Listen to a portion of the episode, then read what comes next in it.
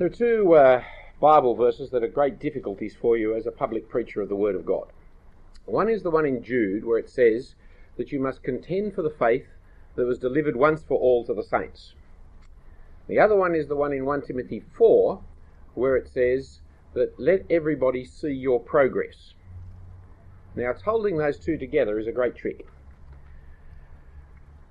To let people see your progress, and it's your progress in life and doctrine, so it's your progress in doctrine, means that you've got to be making progress. You've got to keep growing and developing in your understanding of the Word of God in such fashion that your congregations can see that you are growing in your understanding of the Word of God.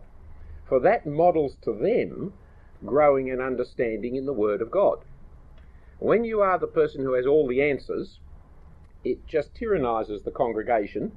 It tells them to believe in you as the Pope, or it tells them that they too can have all the answers if they just try a little bit harder, and one day they will have them. We have all the answers in the gospel of the Lord Jesus Christ, but we don't understand them. We've got to keep growing in our understanding and modelling the growing in our understanding so that the congregation will grow in its understanding because it will get excited about learning new truths from the old word, just as we get excited about learning new truths from the old word. When you have no longer able to learn new truths from the old word, it's because you've got dementia. Uh, it's not because there are no more truths to learn. Uh, there are always more to be learning and growing in our understanding. But at the same time, what we must contend for and fight for is the faith that was delivered once for all to the saints. So we are not without mooring. It's not as if we are always off onto the latest novelty like the uh, Athenians who rejoiced in finding something new all the time. Part of education is learning the old. Part of education is reinforcement of the truths that you have already gained. And of course, the truth that has been given is being given once for all. It's not that new revelation is being given you are growing in your understanding of the old revelation that was there, but you will not be finding something that is completely new. When you do find something that is completely new, you're most likely moved into heresy. Uh, it is unlikely that Christians in the last 2,000 years have never come across the thought that you have had. Uh, it is highly unlikely. And it must have been a terrible challenge for the reformers for them to come to understand that they were seeing the Bible so differently from their predecessors. But one of the characteristics of the reformers, if you read them, is their great love of the, of, of the fathers. They're ever, always quoting the early fathers of the Christian church to demonstrate that what was they are teaching actually is there already. So they perceive the importance of standing within the tradition of Christian orthodoxy, while at the same time seeing that the Word of God had been uh, misunderstood by their contemporaries and immediate predecessors. Now, one of our problems is that we are fighters for the truth once for all delivered, who never actually hear what the Word of God says because our minds are made up before the Word of God is even opened. The other is that we are so fascinated by the latest ideas that we lose touch with the faith that was once for all delivered to the saints. And we must keep on teaching the truth, the fundamental truth, the basic truth, the orthodox truths of the scriptures, time and time again. Now, all this has got to do with coming to Romans again. Romans chapters 1 to 3, I figure as a well known bit of the Bible for Bible believing Protestant evangelical converted Christians as any part of the Bible. And so my tendency and temptation is to preach my systematic theology, to preach the faith delivered once for all to the saints, loosely attached to the Epistle of Romans. That is the great temptation. And that makes it harder to prepare than other parts of the Bible.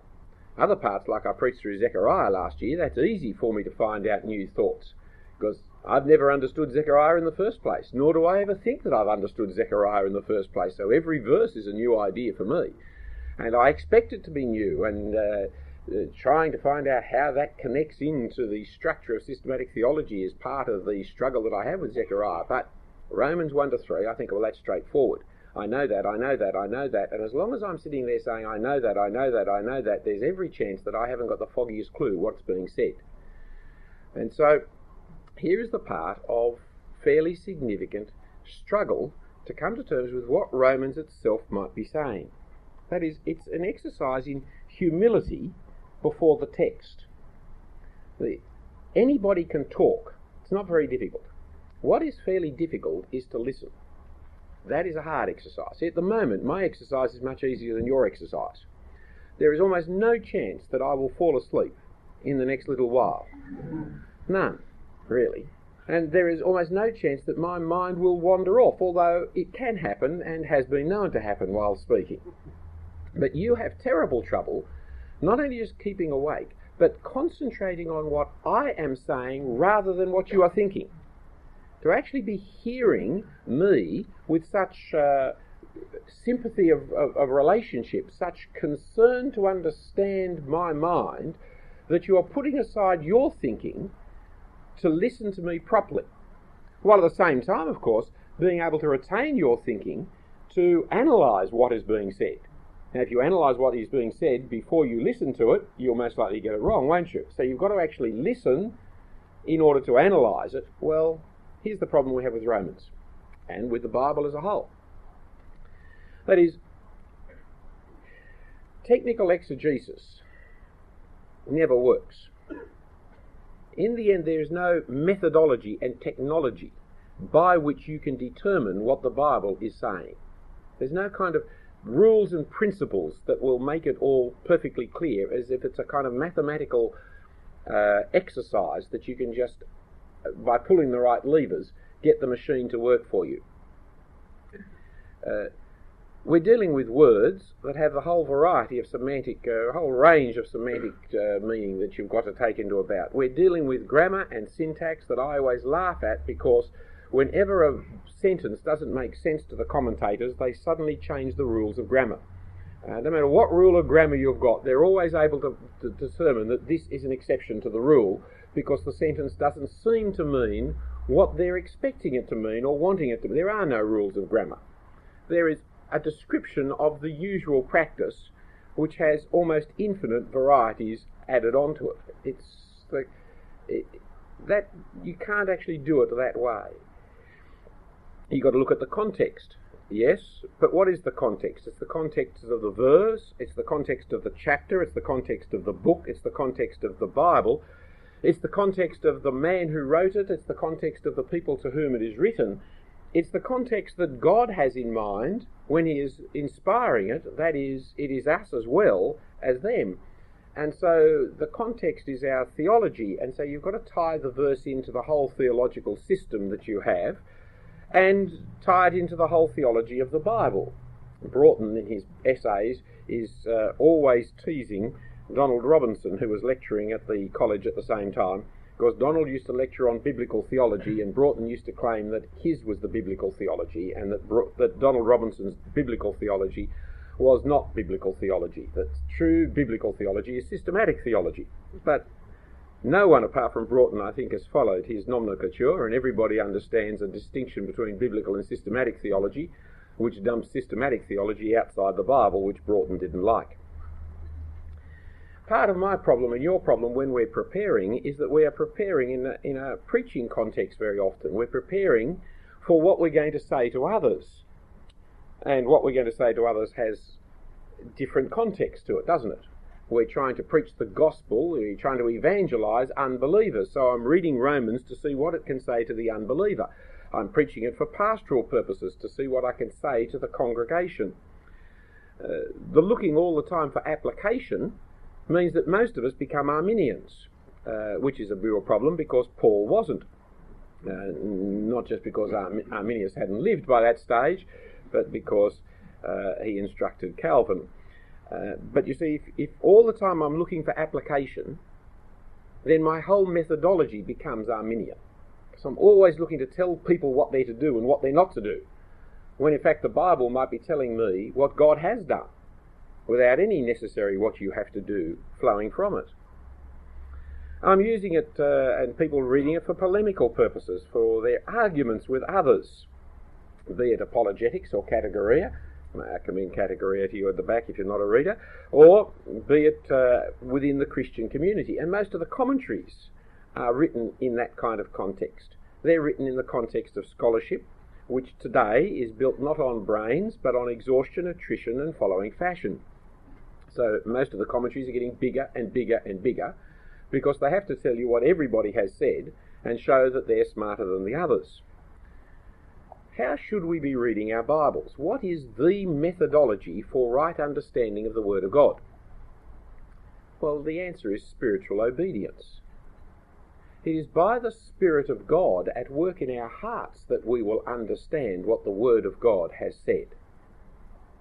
And it is by the desire prompted by the Holy Spirit in our hearts to be obedient to everything that God says that we will be hearing and listening to what God says. That's why the spiritually obedient, uneducated has a greater chance of understanding God than the highly uneducated, carnal, disobedient person. Though the words have meanings and direct meanings, and I'm not just moving here into total relativism as if the words don't actually have sentences and paragraphs that have meaning, the only person who will hear the speaker is the one who wants to hear the speaker. The only one who will understand a speaker is the one who wants to understand the speaker. And the only one who wants to understand God are those who, by the Spirit of God, are trying to live a life of obedience to God. And so, prayer is not just a kind of uh, necessary precedence, the precedence that we need to go through before we study the Word of God. Prayer is of the heart of what understanding the Word of God is. We always must approach it that way. Now, all that is background challenge for us, beginning of the year, just to remind you again and to uh, explain in part why we need to look and understand Romans afresh. Because when I come to looking at Romans in the light of the commentaries, what am I using this time? I'm using Cranfield, which I still find the most helpful because he sticks closest to the text and because he is so uh, so economical in his providing you alternatives. He says the words here can have six alternatives, and he just sets them out what they are, and he gives you the reasons why this will work or why that won't work, and in two or three pages you can follow the whole argument. Whereas most of the other commentaries will give you 20 pages on the same arguments and not set them out nearly as clearly.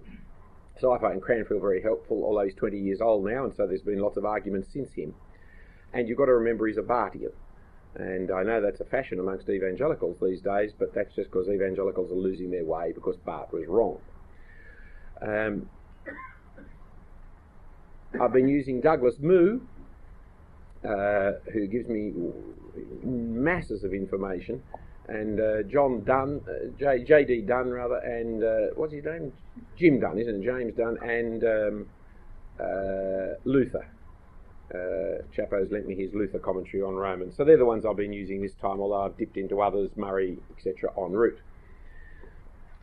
Now, I am a nobody and they are all great ones, um, and yet I really am quite dissatisfied with the fare they feed us on Romans. I don't think they're actually understanding Romans as well as they're understanding each other.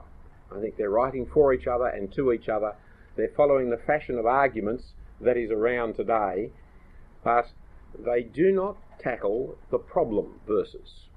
They tell you what everybody else has said, they give you the pros and cons of each argument, but they frequently then leave the argument unanswered or the problems unanswered. They frequently will show how it connects into systematic theology, but uh, that is their just defending their viewpoint. I am really fairly unhappy with my commentaries on Romans, of which I have many. Where do I see the problems? Well, pick it up in uh, chapter 2 and uh, verse 6. God will give to each person according to what he has done. To those who by persistence in doing good seek glory, honour, and immortality, he will give eternal life. But for those who are self seeking, who reject the truth and follow evil, there will be wrath and anger, there will be trouble and distress for every human being who does evil, first for the Jew, then for the Gentile. But glory and honour and peace for everyone who does good, first for the Jew, then for the Gentile. for God doesn't show favouritism. All who sin apart from the law will also perish apart from the law. All who sin under the law will be judged by the law. For it is not those who hear the law who are righteous in God's sight, but are those who obey the law who will be declared righteous. Indeed, when Gentiles, who do not have the law, do by nature things required by the law, they are a law for themselves, even though they do not have the law, since they show that the requirements of the law are written on their hearts, their conscience also bearing witness, and their thoughts now accusing, now even defending them. This will take place on the day when God will judge men's secrets through Jesus Christ, as my gospel declares. Well, enough, there's a massive problem in that little passage for us, isn't there? Of course, there are continuing translation problems, and when you're preaching through Romans, it's when you want to scream at the NIV and throw it all away. Uh, later this year, spring this year, um, Crossway Publications will be bringing out the, the new, uh, what's it called, the English Standard Version, which will be an updated uh, and uh, fully revised, um, revised standard version. That is, when the NRSV uh, came out, the publishers of the old RSV gave up publishing it. So Crossways have bought the rights to the old RSV, which they are now reproducing, provided that they change the name, so the name is the English Standard Version, and made some editorial changes which pleased them because they didn't like the expiatory language of the, R- the RSV or the denial of the divinity of God or the um, uh, the thee and thou. Well, every time there's an opportunity to refer to Jesus as God, so the divinity of God, be the divinity of Jesus. Every time there's a reference to Jesus as God, it's excised in the RSV. Uh, it's back in the NRSV, but it was excised from the RSV.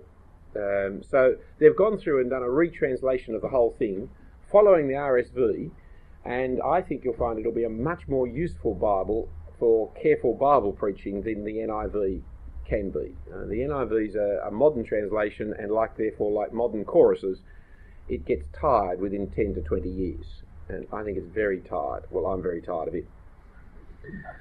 Maybe the same thing. Now, what is the problem here? The problem here is that Paul is arguing, we think, by the end of Romans 3:20, that there is no one righteous under the law. And yet, in it, in this little section I just read, he is arguing about some Gentiles who do not have the law, but by do things that are required by the law, and therefore seem to be those who will, by persistence in doing good, seeking glory, honour, immortality, be given eternal life. Now, how can you hold those things together? Some commentators say you can't hold them together. That's Paul is just contradictory. He didn't understand himself. That is an option that may be available to us at the end of the day, and can I suggest that if it is, then Christianity is wrong. The next option that people go for is the empty hypothetical category. That is, Paul is not actually saying there is such a person, he's just giving you the hypothetical possibility. Uh, later on, he's going to argue there's nobody in that category. That is, if anybody kept the law perfectly, they would be righteous in God's sight. A chapter later, nobody keeps the law, but they're all condemned. So it is a category, a hypothetical category, but there is actually no individual cases inside it. That may be the case. He certainly is arguing about the nature of righteousness and the nature of the righteous judgment of God in verses 5 and 6. That's what introduces it. Uh, the wording is careful in terms of those who by persistence in doing good seek glory and immortality, etc. It's not just saying there is such a person, but he does indicate that there are those, when Gentiles who do not have the law, verse 14, do by nature things required by the law. So it does speak as these people. And it could be that what we have here is that case. One of my problems with it is chapter 3, verse 9. What shall we conclude then? Are we any better off? No, not at all. We have already made the charge that Gentile, Jews and Gentiles alike are all under sin. Well, it's not that we are about to make the charge at 320, but that we have already made the charge that they are all alike under sin. So, somewhere back here in chapter 2, is the condemnation of the Gentiles, of all Gentiles. How can that then fit in with this view that there are theoretically some Gentiles who are righteous in God's sight by their behaviour? And anyway, it does seem a slightly strange thing for him to be saying. An alternative view, which you'll find in Cranfield as the easiest place to get hold of it, is that what you're dealing with here is the converted Gentile. Remember, you see, Cranfield's a Barthian. Barthians are dead set against natural religion in any form, and therefore it is unthinkable for a Barthian that a Gentile could by, be observant of the law. So there is an agenda running as to why he will find this passage unacceptable. Um, I'm not being critical of him. That's how we all function, isn't it? We all come to our conclusions first, then look for the evidence later. That's that's just the normal way in which you think, and then we pretend that we've looked at the evidence first and come to our conclusion later, and that's also the normal pretense. But you've got to keep remembering he's a Barthian. But he does argue, with great persuasion here, in fact, that what we're talking about here is the Gentiles who are regenerated by the gospel. And so he's saying to the Jews, when a Gentile converted by the gospel of the Lord Jesus Christ, when born again by the Spirit of God, does the things of the law, they are condemning you Jews who are not Christian and who are not keeping the law. And so you are they are fulfilling the law in ways that you are not fulfilling the law. And you've got to fulfill the law more than the Pharisees if you're to be in the kingdom of God, and the Gentiles are and the Pharisees aren't. Certainly, the end of the chapter picks up the idea of circumcision and even brings in the subject of the Spirit in verse 29. No, a man is a Jew if he's one inwardly, and circumcision is circumcision of the heart by the Spirit, not by the written code. Such a man's praise is not from men but from God. But yet, if the whole passage is about the fact that no one is righteous before God by observance of the law, then the idea that the Gentiles are righteous before God by their regenerative observance of the law moves you into Roman Catholicism, which no Barthian would ever like to be. For that's what it's saying, isn't it? That you are so righteous that God will declare you righteous because of your actions. Now, Cranfield knows that's wrong, and so he says, and I quote, it's absolutely vital to the true understanding of these verses. That's one of those introductory phrases like obviously. You immediately, when someone uses the word obviously or surely or without doubt, you know it's not obvious, it's not sure, and it is with great doubt. Well, when somebody says it's absolutely vital to the true understanding of these verses, you know he is in weak ground, shout loud, weak point. These verses to recognize that the statement in verse 6 is not made in a legalistic sense it's not an assertion of requital according to deserts. Verse 6 God will give to each person according to what he has done. Does sound like something to do with legal requital according to deserts. And that is not implied in verse 7 or verse 10, which it certainly does sound to be implied, or at least it's easy to infer from it,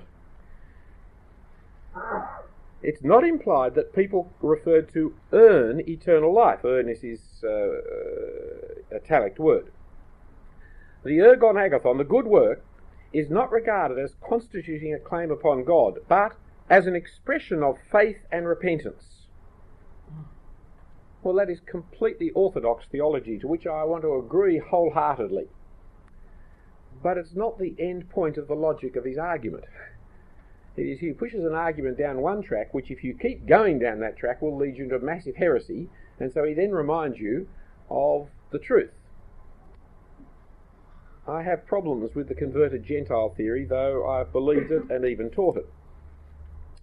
So I come back to trying to understand it. Now, the NIV doesn't help me, because the NIV puts bracket marks in where they're not in verse 14 to 16. It changes the translation in verse 15, since they show the requirements of the law, uh, since they show that the requirements of the law are written on their hearts. There's no verb there, and it's not since. It's because they show the requirements of the law written on their hearts. That's the verb. It, it's actually, they show in a sense, what is written on their hearts, not that it is written on their hearts. That gives you problems. And most of the commentaries don't connect verse 16 to what goes before, as can be seen by the uh, RSV, which puts brackets between verse 15 and 16, and the NIV, which puts brackets there. They disagree as to where the bracket starts, but they all agree that verse 16 is kind of afterwards. And so they all take verses 14 to 16, 15, or 13 to 15 as kind of parenthesis. It's a side argument that we can leave aside when I don't think it is. So there's my first problem. Let me show you my next problem. And, uh, you know, if I don't talk fast enough, well, I'll show you all the problems this morning and the solutions tomorrow when half of you are not going to be with us. Uh, verse 19 of chapter 3 gives me a problem. You pick it up from verse 9. What shall we conclude then? Are we any better? Not at all. We've already made the charge that Jews and Gentiles alike are all under sin. As it is written, there is no one righteous, not even one. There is no one understands, no one who seeks God. All have turned away. They have together become worthless. There is no one who does good, not even one. Their throats are open graves. Their tongues practice deceit. The poison of vipers is on their lips. Their mouths are full of cursing and bitterness. Their feet are swift to shed blood. Ruin and misery mark their ways. And the way of peace they do not know. There is no fear of God before their eyes. Now, we know that whatever the law says, it says to those who are under the law, so that every mouth may be silenced and the whole world held accountable to God. Therefore, no one will be declared righteous in his sight by observing the law. Rather, through the law, we become conscious of sin. Now, I don't have a particular problem with verse 20. It seems straightforward to me. The end conclusion is there are no individuals who will be declared righteous by observing the law. What the law does is make you conscious of sin. I also see from that, as I see from the early part of chapter 2, that the concern that some modern people have that Luther and his friends were overly concerned with the individual conscience and not concerned with salvation history are wrong. That is, the passage is dealing with salvation history, but it is also dealing with the individual conscience. The salvation of the individual is not to be put aside as something like a 16th century preoccupation. Paul is concerned about every individual. That is part of it. Uh, chapter 2, verses 1 to 5, in particular, you therefore have no excuse, O man, you who pass judgment on someone else. It's all individualistic, and the yous, all there, are singular yous, not plural.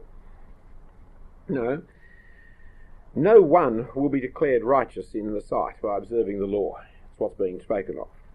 But my problem is verse 19.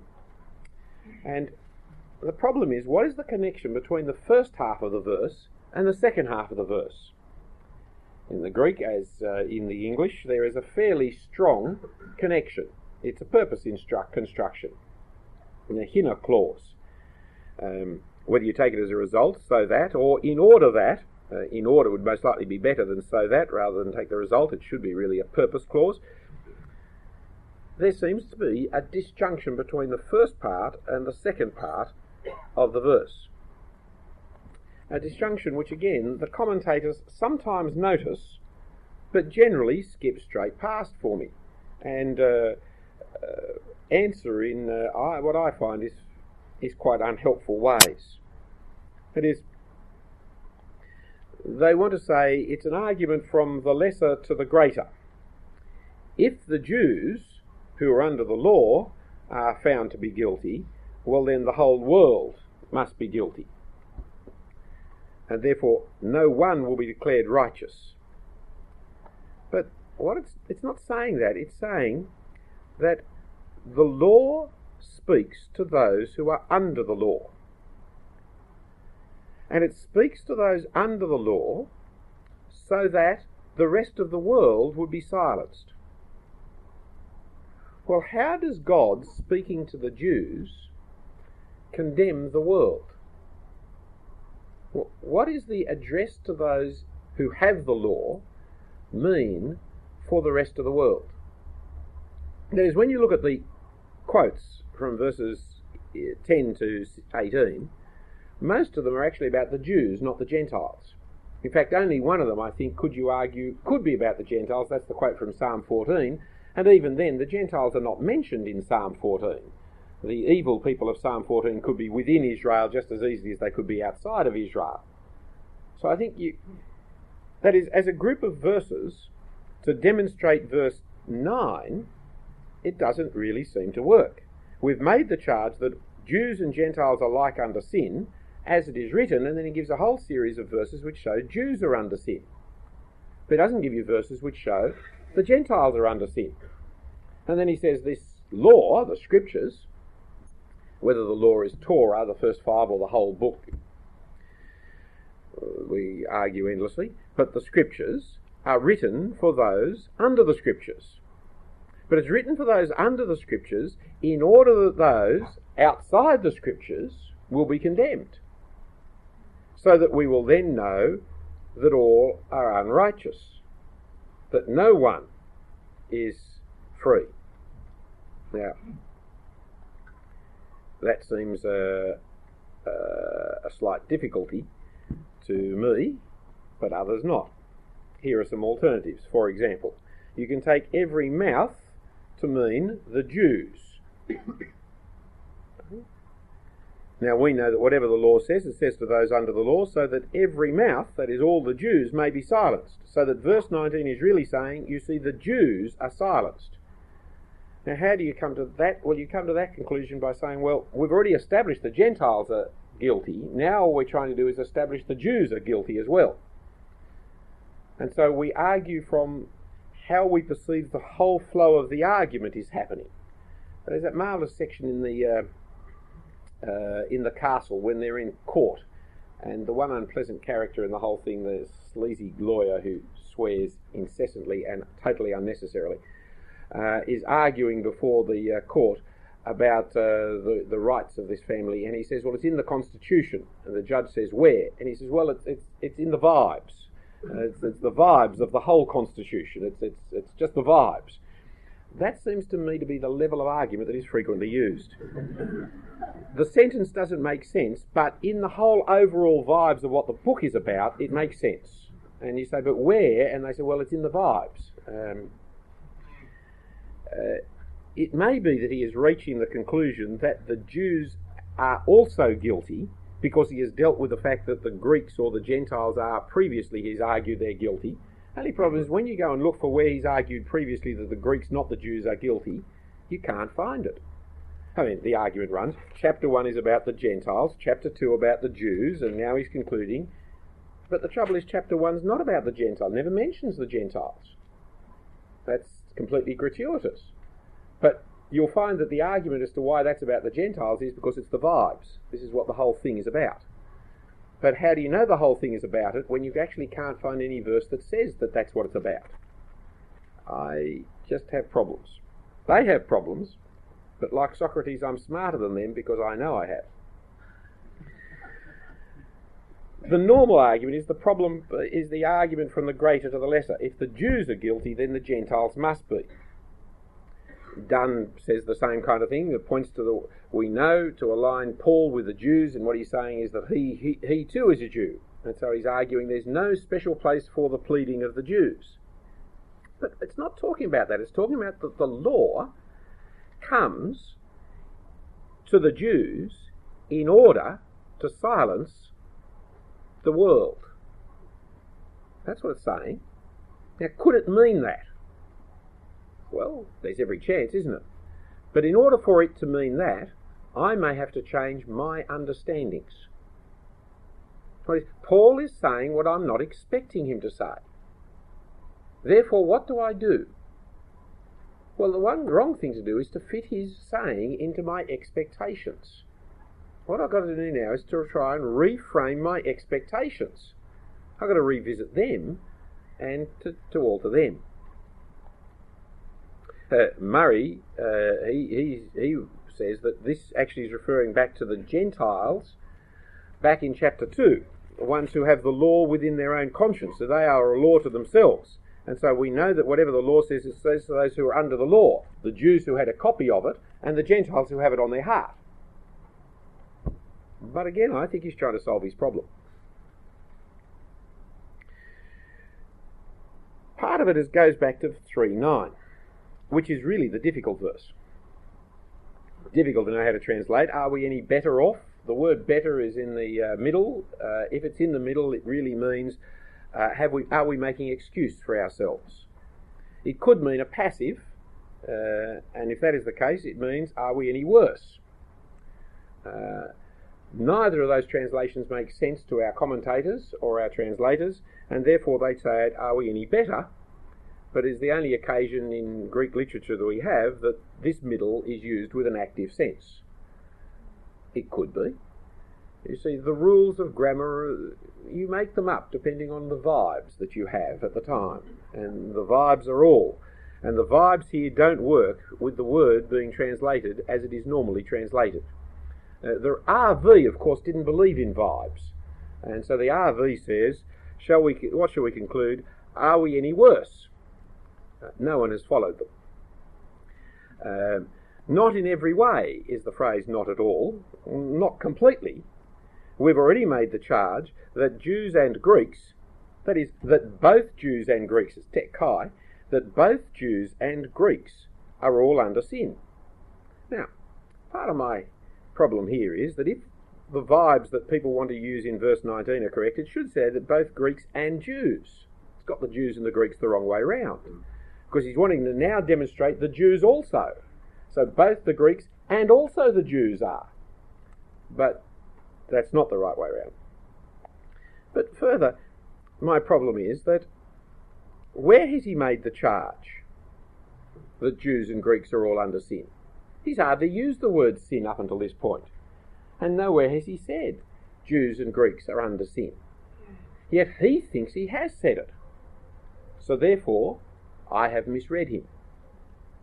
Man says, Well, now, what I've been saying to you all along is that Eastern Suburbs is the greatest rugby league club. And you think, I haven't heard him say that. You can conclude the man's a blithering idiot, doesn't know what he's talking about. Or, I wasn't listening properly. Let me go back and see where he actually mentioned that. See, he's saying everybody is under sin.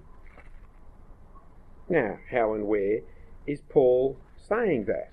Because that may help me understand why he then is quoting from the Old Testament about Jewish sinfulness and the judgment that has come upon the Jews, which has got to do then with the law being given to the Jews in order to condemn the Gentiles. So there's a whole set of issues now that are not fitting in with. I'm not hearing this man properly because I'm obviously thinking in different categories than he's writing in. Well, one of the, the, the, the glimmers of light I got uh, the other day, I was just about to get up and preach on chapter 3, verse 9, and we were reading in church um, the passage. And as we came to verse 6, I, I was following it uh, in the Greek, and suddenly I, I got a glimmer of light as to what the passage was about. it's it's a tad difficult, isn't it, when you're just about to climb up in the pulpit and realise that what's in your notes is now completely different to what you think. What do you do then? preach what you think, preach what's in your notes, not preach or take a different passage. Do John 3.16 for the night on the grounds that you're still right there. I just preached what's in my notes because what I'm thinking is nine times out of ten wrong, uh, and it takes me an hour or two to work out what's wrong. And so a thought that I've had on the way up the pulpit, unlikely to be right, um, but I think it was this time. These three six. Pick it up, verse three. Uh, what if some did not have faith? Will their lack of faith nullify God's faithfulness? No, not at all. God, um, let God be true, and every man a liar, as it is written. So what may be proved right when you, so that you may be proved right when you speak, and prevail when you judge. But if our unrighteousness brings God's uh, God's righteousness more clearly, what shall we say? That God is unjust and bring His wrath upon us? I'm using a human argument. Certainly not. If that were so, how could God judge the world? Someone might argue if my falsehood enhances God's truthfulness and so increases glory, why am I still condemned as a sinner? Why not say, as we are being slanderously reported as saying, and some claim that we say, let us do evil that good may their condemnation is deserved. Uh, I think it's Cranfield who said, you know, you finally come at the end of chapter 2 to what you think is now going to be a simple passage, and you come to a more difficult passage in the first eight or nine verses than you were in the first two chapters. And I, I suspect he's right, but I suspect it's because we're trying to answer the wrong questions. What is 3 6 about? See, he's. By my sin and condemnation, God is being shown to be righteous in his judgments. And therefore, in a very perverted human fashion, I can say, well, I'm doing God's a service, aren't I? I'm giving him the opportunity of showing how righteous he is. And the answer is certainly not. If that were so, how could God judge the world? Well, how does that answer it? Cranfield, Paul rejects the notion that God is guilty of injustice on the ground that to ascribe injustice to God is essentially absurd, since it's tantamount to denial that what must be held axiomatic, namely that God is the eschatological judge of the world. And then there's all kinds of verses that you can think of in uh, in the Old Testament, Genesis 18:5, will not the God of all the world do right, and so on. That is, the conclusion of verse 5, he says, is completely inconsistent with our Jewish systematic, Old Testament systematic theology. God is the judge of all, the righteous judge of all, so any argument that winds up with God being an unrighteous judge must be wrong by definition. But if that was the case, why didn't Paul say that? Why does he say, so how could God be the judge of the world? Why does he say, how could God judge at all? Or why doesn't he say, will the God who is righteous, how can God who is righteous be unrighteous in his judgments? Or, which is what they're wanting to say. What sparked my mind was I was still trying to wrestle, you see, with verse 19 as I got up to preach. And verse 19 talks about the whole world held accountable to God. And verse 6 talks about God judging the world. Maybe maybe says my mind as I'm getting up to preach, what we're talking about here is not some principle of God, he must be the righteous judge because he's the judge of all the world, but the plan of God to judge all the world. And that the Jewish punishment, the punishment of God upon the Jews for their failure to keep the law, is the basis upon which God is going to judge the world. Now, what we're dealing with here is much more biblical theology, much more eschatology than principles of justice that is being spoken of of the character of God. That the Jews now are under the judgment of God since the time of the dispersion. Sure, a small group has come back to Jerusalem, but they have lived in captivity, and the vast majority of them have continued to be dispersed until this day. And so they are longing for the redemption of Jerusalem. The pious holy ones are longing for the redemption of Jerusalem, like Anna and Simeon in Acts chapter in uh, Luke chapter two. They know that the age of salvation hasn't come. They are still in the age of judgment and condemnation. And so what has taken place so far is the law has been given so that the Jews, in their disobedience to God, will be condemned and in their condemnation, the judgment of the world is prefigured. Now, how can that be down the track? Well, you go back to the law being given. See, in Deuteronomy chapter 4, come with me to Deuteronomy chapter 4.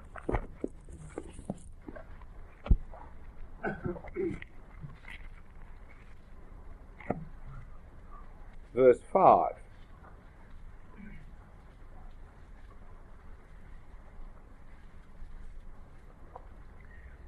See, I have taught you decrees and laws as the Lord my God commanded me, so that you may follow them in the land you are entering to take possession of it. Observe them carefully, for this will show your wisdom and understanding to the nations, who will hear about all the de- these decrees and say, Surely this great nation is a wise and understanding people.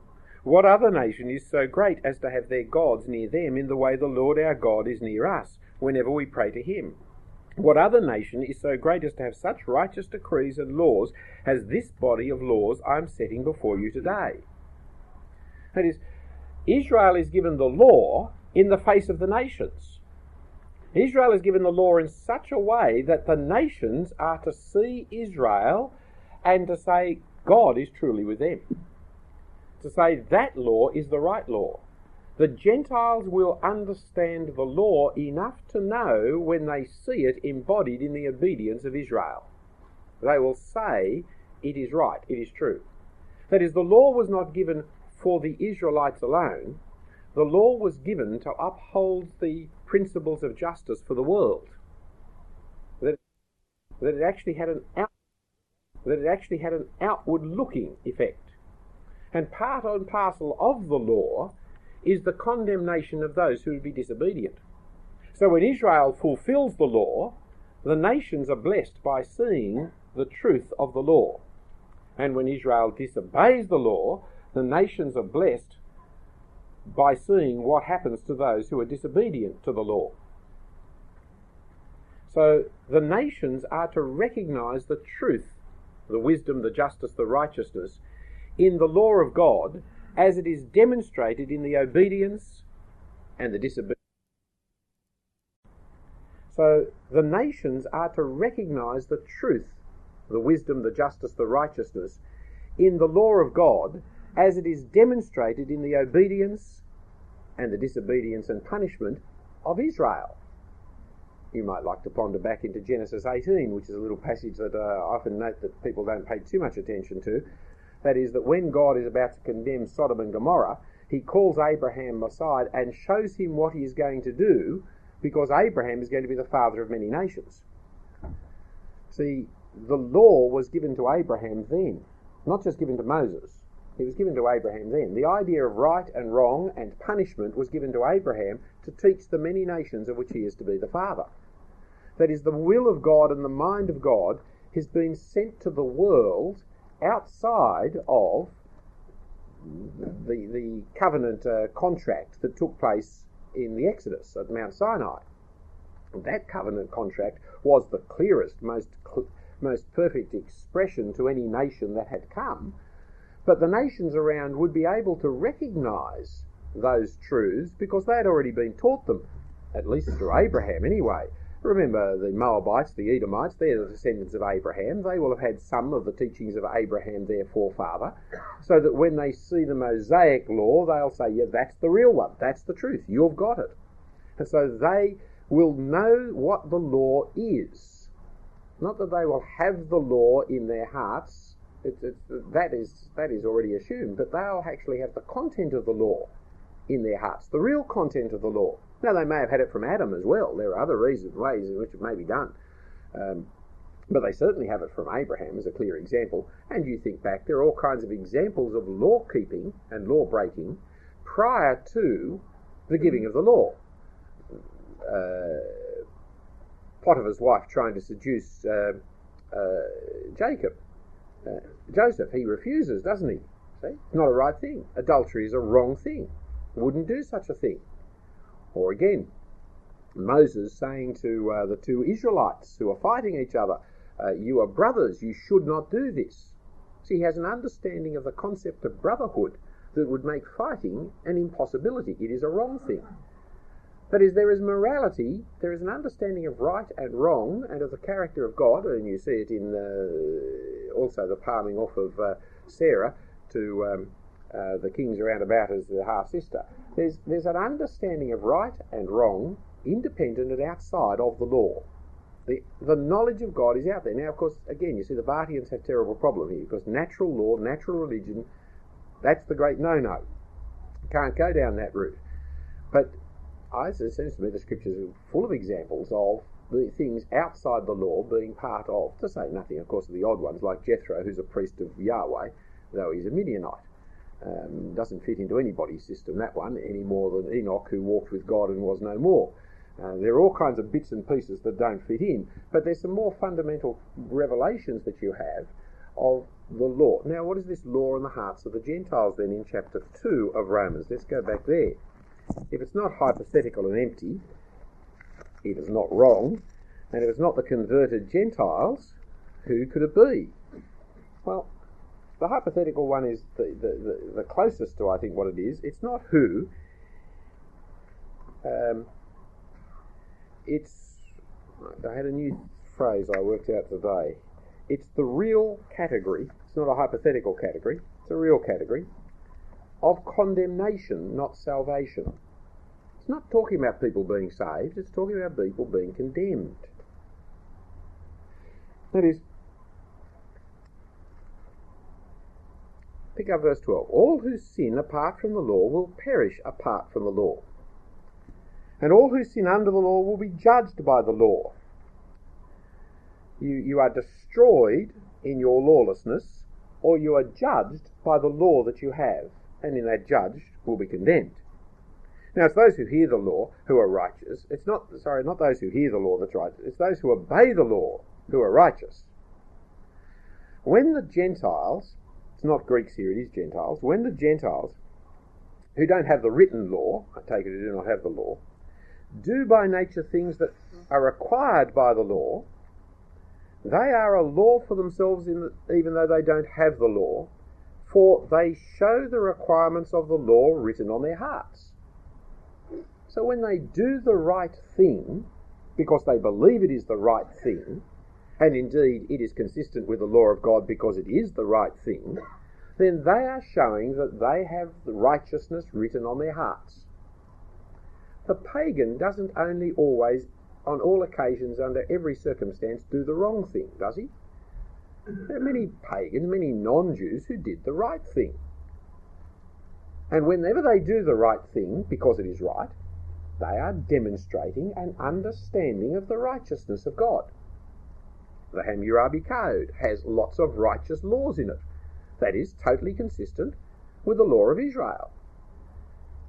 But why is he saying that? Well, since they show the requirements of the law written on their hearts, their conscience also bearing witness, and their thoughts now accusing, now even defending them. Conscience is, thanks to Jiminy Cricket, a guide to how you are to live. But conscience in the Bible is more often, vastly more often, a condemnation of how you have lived. Conscience is nearly all bad conscience about the past in the Bible rather than an arbiter, a guide for the future, which is how Jiminy Cricket has taught us to think of the word conscience. And so the conscience of the Gentile will accuse and will try by his reasoning to excuse himself. Because I refuse to steal, even though I'm not a Jew and don't have the law, because I refuse to steal, I believe stealing is wrong.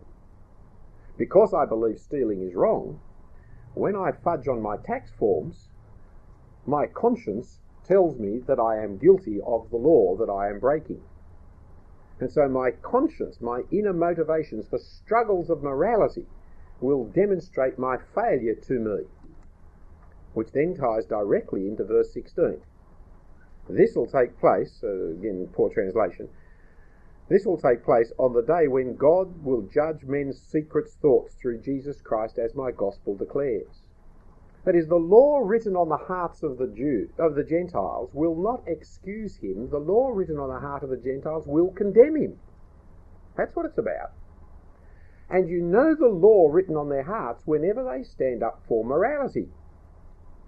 In other words, verse 1 You therefore have no excuse, you who pass judgment on someone else, for at whatever point you judge the other, you are condemning yourself, because you who pass judgment do the same things. See, this is all about charging that everybody is under sin. Be it the Jew who owns the law, or be it the Gentile who has high moral principles. They are both under sin, and so both will be condemned. And the Gentile will be condemned by the very law that is written on his heart, and you know the law that's written on his heart by his high moral principles, which he does not keep. Nobody keeps them. And so we are, because we are all under sin, will all condemn, be condemned and perish on the last day when the secrets of all hearts will be made known. So you might see a good man, a good woman, a Mother Teresa, And you might say, well, surely she will be saved, for look at all the good things she taught. but if you knew the insides of Mother Teresa's heart and mind and conscience, you would know that she was very conscious of failing in keeping the law and failing to be as loving as she should be, failing to be as kind to other people. And her wrestles of mind and heart and conscience, that will all be shown on the last day. And so instead of saying that person is a truly moral, good, righteous person, on the last day you will say that person is just like me, as guilty as guilty. And their very understanding of righteousness is what will condemn them on the last day. That is, I think Brunner was right rather than Barth in chapter 1. For Barth will not allow any knowledge of God from nature. Whereas Brunner would say, yes, well, you know God from nature, and that is why you know you're condemned. Uh, the knowledge of God is available to all mankind in nature, and the knowledge of God's law is written on the hearts of mankind. We have eternity on our hearts. But the knowledge of the eternity on our hearts in uh, Ecclesiastes 3, if you remember, is the knowledge that frustrates us into condemnation. It doesn't save us, it just reinforces our condemnation. So I take it's a real category of condemnation, not just a hypothetical one. And so, what is the thing about? Well, God is to judge the whole world by the secrets of the human heart. He will judge the whole world by his righteousness. He has given to Israel his law knowing that Israel would be disobedient to the law and knowing that he would condemn Israel. Because in the condemnation of Israel for their failure to keep the law, that which is a secret thing in the heart of all pagans is an explicit open thing. Here is a group of people who actually have that law written out on tablets of stone. And here, because they are under sin like you are under sin, you will see their failure to keep it and therefore God's righteousness in punishing and just uh, punishing people, such as in the Babylonian captivity, or in King David in Psalm 51, the king of the people of Israel, which is what is being quoted for us there in chapter 3, verse 4. So that you may proved right when you speak and prevail when you judge, is Psalm 51. Because David says, In sin was I conceived. My whole being, I am sold under sin and you are right in punishing me, God. And, and indeed, God's justice is demonstrated in the dealing with the Jews. So God is condemning the Jews in order to show the justice that he has in judging the world and condemning the world. Because he has given the law to those under the law in order that every mouth in the world would be condemned. For when we see, now come back to chapter 2, verse 17. Now, if you call yourself a Jew, how are you going, folks? Coming up the home straight. Uh, much easier to talk than it is to listen, isn't it? Uh, yeah, there you go. 217. Now, you, if you call yourself a Jew, if you rely on the law and brag about your relationship to God, if you know His will and approve what is superior because you are instructed by the law, if you are convinced that you are a guide for the blind, a light for those in dark, uh, an instructor of the foolish, a teacher to infants, because you have in the law the embodiment of the knowledge and truth. Stop. Because the NIV has translated the word brag instead of glory in verse 17, you think all that's negative. I actually think, or you, I, I think it's all negative, but I think when you read it in the Greek, it's all positive. This is the great claim of the Jew. The Jew has everything. He has all the advantages of the oracles of God, as it puts it in chapter 3, verse 1. Are we better off? Have we any advantage? Yes, we've got the very word of God. We have the light, the truth. We, we know the details. We can teach the world. We can teach our children. We have the relationship with God. You then, verse 21, who teach others, do you not teach yourself? You who preach against stealing, do you steal? You who say that people should not commit adultery, do you commit adultery? You who abhor idols, do you rob temples? You who brag about the law, do you dishonor God by breaking the law? As it is written, God's name is blasphemed among the Gentiles because of you. Uh, quote from Isaiah 52 and Ezekiel 36. That is, the failure of the Jews to keep the law brought God's name into disrepute. The condemnation of the Jews in the Babylonian captivity brought dishonour upon the name of God amongst the Gentiles. The Gentiles all laughed at God. He has his people, but they don't live as his people. It's like a marriage, uh, Exodus 20. That is, God has taken unto himself a bride, and the bride has gone out and committed adultery, even on the wedding night with the, the, the, uh, the golden calf. You shall not take my name in vain. And what have they done? They've taken the name of God in vain. They haven't lived his way. They've brought dishonour upon him in the way in which they've lived. And then when they get put off into captivity, all the nations laugh and say, well, the God of Israel's not much good. Look, he can't even look after his own people, can he? And so they blaspheme the name of God amongst the nations.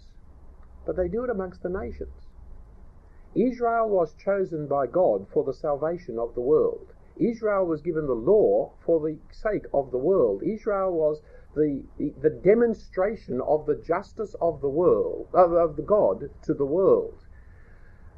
They were never expected really to keep the law. It was always the expectation, you see it in Deuteronomy 27 28, the expectation of God is that they, you will not keep this law. Mm.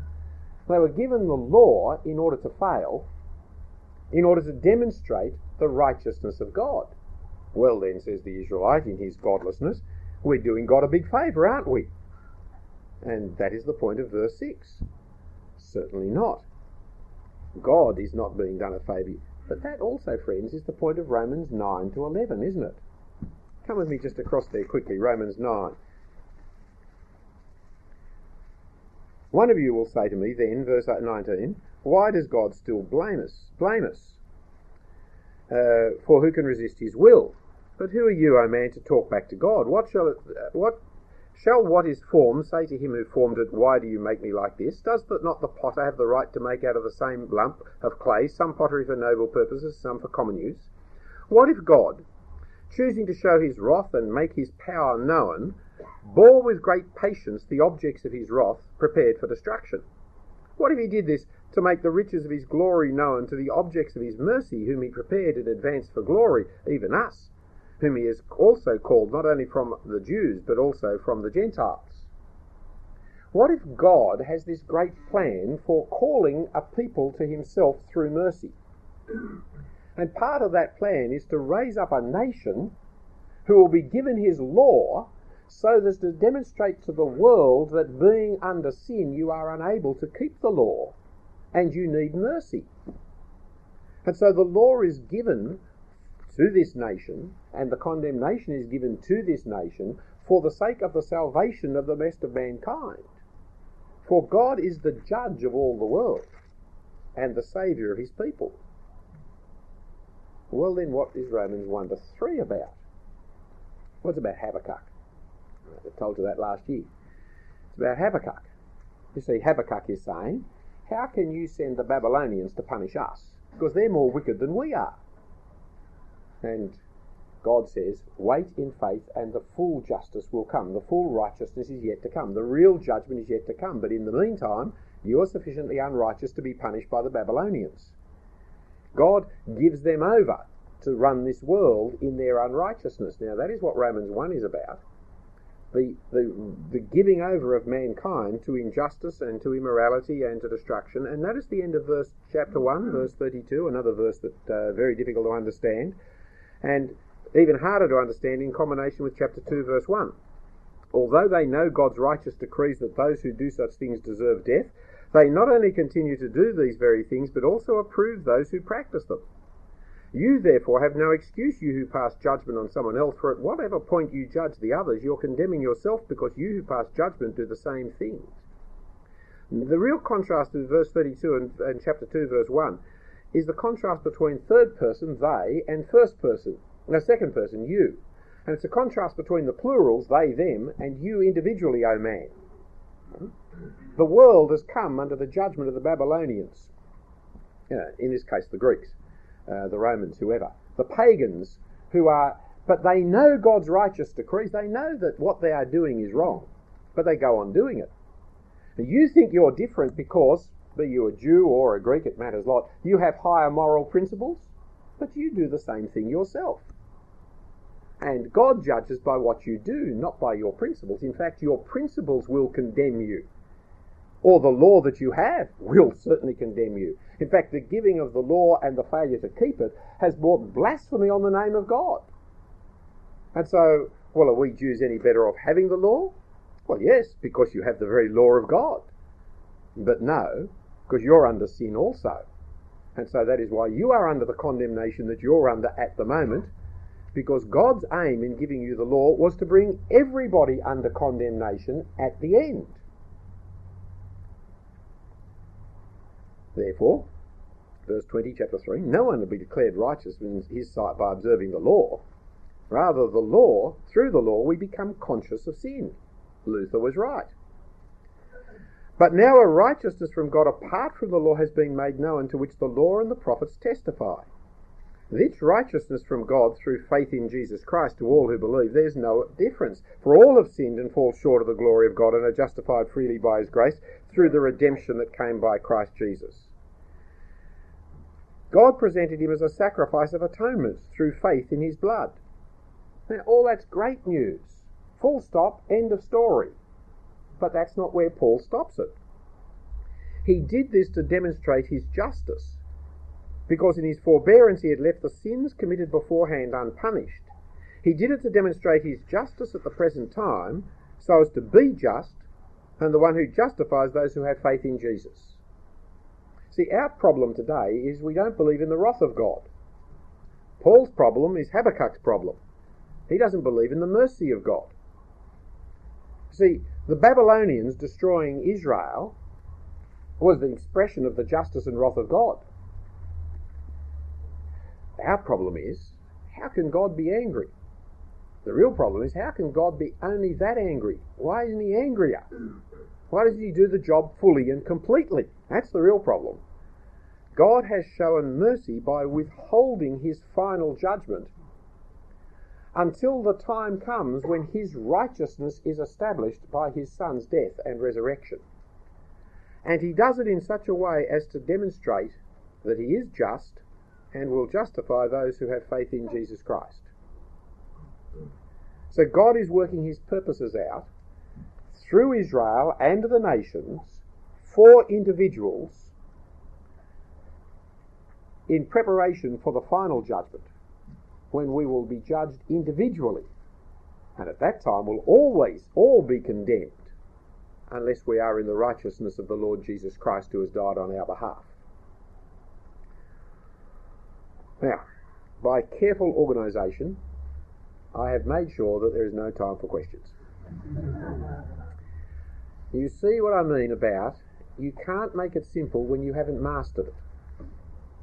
What I've just gone through is not simple. It's not clear. Why is it not simple and not clear? Because I haven't mastered it. What I'm seeking to do is to understand Romans, which previously I, I haven't done, I think, as well as I have now.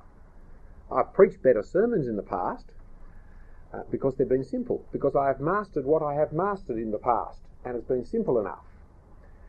What I have wound up with is the faith for all once delivered to the saints. Calvin, Luther, etc., they were right in their understanding of the gospel as it is revealed to us in the book of Romans. I've actually changed not one whit of my theological understanding. My systematic theology hasn't moved a millimetre. Uh, I am, whatever I understand in the new perspective, totally unpersuaded by it. Uh, it's just wrong. It's just another track back to Roman Catholicism that has misunderstood the gospel yet again. I haven't moved a millimetre. But I have grown in my understanding of the Word of God by not running away from the problems, but wrestling with them and struggling with them. Um, next February, when you come to AIM, and I'm still on Romans 2, 3, you will see whether I have made progress. Uh, in the meantime, I hope that the struggles that I have will help you see and encourage you not to be downhearted in the fact that you haven't understood better than you better than you thought you would or should, and will push you on from having the answers already determined before you prepare your sermons. And keep struggling, keep wrestling with what the text. I also hope that there's a little bit more of a glimmer of what Romans 1 to 3 is about. And that it really ties in much more to Romans 9 to 11 than we have done previously. We're still dealing, it's the same issue. If you think Romans 1 to 3 is about the demonstration that everybody is sinful, can I ask you why Paul says in Romans 5 that we've all constituted sin in Adam? Because he says in one sentence what you thought it took him three chapters to say. If he wanted to say everybody is sinful, Romans 1 to 3 is a long winded way of doing it, and a very complicated way of doing it. And Romans 5 is a dead simple way of doing it. And why did it take him four and a half chapters to discover the simple way?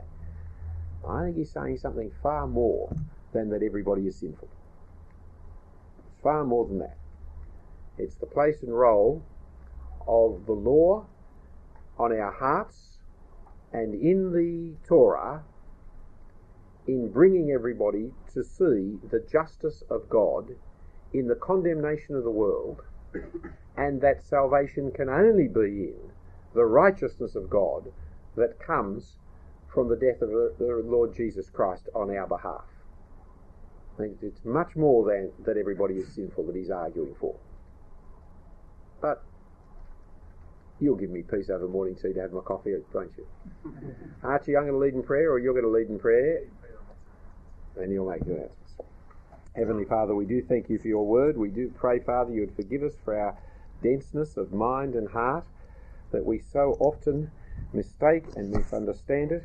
We do pray, Father, that you'd help us to so wrestle with your word that we might see what truths you have for us and glory in your greatness as we see more and more of the wonder of what you have done for us in Christ Jesus. So help us, we pray, Father, that as we teach others, we might model to them not only the truths of your word, but your spiritual work in us, pushing us on to understanding and obedience, that we might show them our progress in life and doctrine, and so by save not only ourselves but our hearers. And we pray it in Jesus' name.